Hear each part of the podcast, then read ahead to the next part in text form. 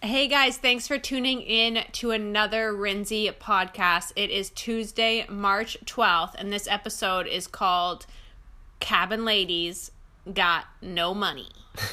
Cabin lady has got no money. Here's the situation. When we first started out, we were posting a lot of shoes on Facebook Marketplace. Every single one of those shoes were posted for $25 we had a potential buyer reach out to us and interested in a pair of shoes that we had posted. And after going through a conversation about the pair of shoes, she said she would like to purchase them. We confirmed a location to meet, we confirmed the time, we confirmed the price, and we were on our way. So we travel the 40 whatever miles um, to this address, which ends up being this cabin off in the woods a little bit. So we pull in the woman's car is off to the side in the grass with the hood up, and the woman comes running out, hysterical, crying about how she has no money. No money, something's wrong with her car, it's pouring out, and we have just driven over 40 miles. As soon as we get back from this quick break, we're going to tell you exactly how we handled it.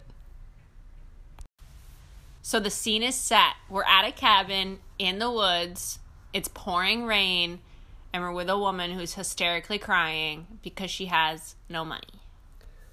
So it seems obvious recounting the story now that it makes the most sense not to meet someone at a cabin in the middle of the woods. But this is when we first started off. We always traveled together.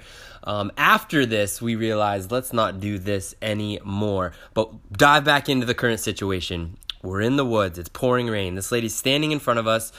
Now, all three of us are soaking wet because we were standing outside of our car, look, thinking we were about to uh, show her the shoes so she could try them on she, of course, was hysterical, saying she has no money, she feels horrible, her car's not running. She clearly, human to human, is having an absolutely horrible day. This is exactly how we handled it.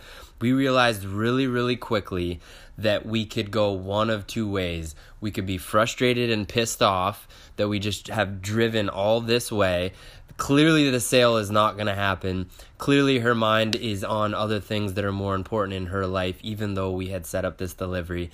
We could have gotten frustrated and pissed and left, or we could simply help another human being in need. And we chose to do the latter. We, we went over to the car, we jumped her car, we reassured her that even though we had set up this time to meet to uh, exchange the shoes for money that it wasn't a big deal and that she could reach out to us in the future. She was so unbelievably grateful. Again, she was just having such a horrible day. Um, that we did the most that we could in the current situation to make things better for her. We do not recommend meeting people at cabins in the middle of the woods. We do not recommend um, going by yourself to do these deliveries. But if you come in across a situation where you just know that the sale is not going to happen, it's always best to take the high road.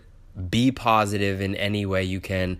Uh, again, we're not saying you have to ha- help someone on the side of the road fix their car. We're not saying you have to do anything out of your comfort zone, but it's been our experience that it is always beneficial to take the high road and take the positive road in every single situation. And since we helped her, we went out of our way, you know, to jump her car in the pouring rain, didn't worry about the sale. She then made a point to tell her friends and her family about us and what we were doing, which then in turn turns to more sales down the line. True story doing the right thing is always the right thing. It always leads to better things. Uh, and we wanted to share this little story in hopes that it inspires you to take the higher road, take the positive road with whatever obstacles you run into, aka don't meet people in a cabin in the middle of the woods.